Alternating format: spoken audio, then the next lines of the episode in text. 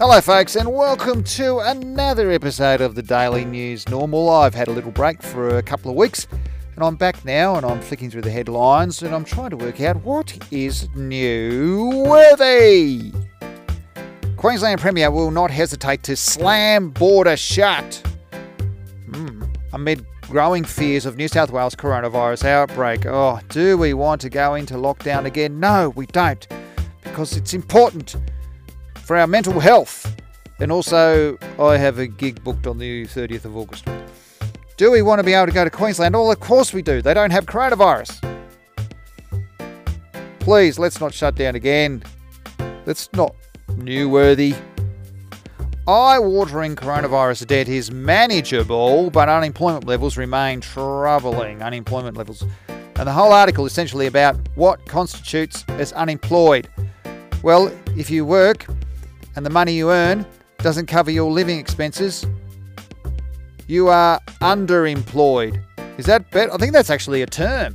Did I just make that up? No, of course not. I couldn't be that clever, can I? Two approaches to unemployment. First one, look at what it actually means. Maybe these politicians need a dictionary. All right, if you some people are earning more money on JobKeeper payments than they are at their actual job or they would otherwise be doing at their actual job. Interesting. What do you do with that extra money? Go straight to the casino and put it all on black. No! It's part of our new normal. If you have some extra cash, unexpectedly, you have some extra cash, save it up, buy a house in the suburbs. That's what I'm doing. Or upgrade your swimming pool. One or the other. And a million other options in between, I'm sure.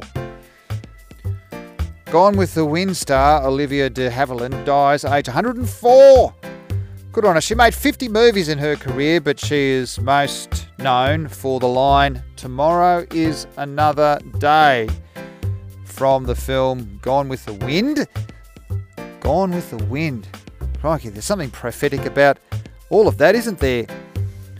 So I think it is newsworthy that we take with us the sentiment Tomorrow is another day. Come on, people.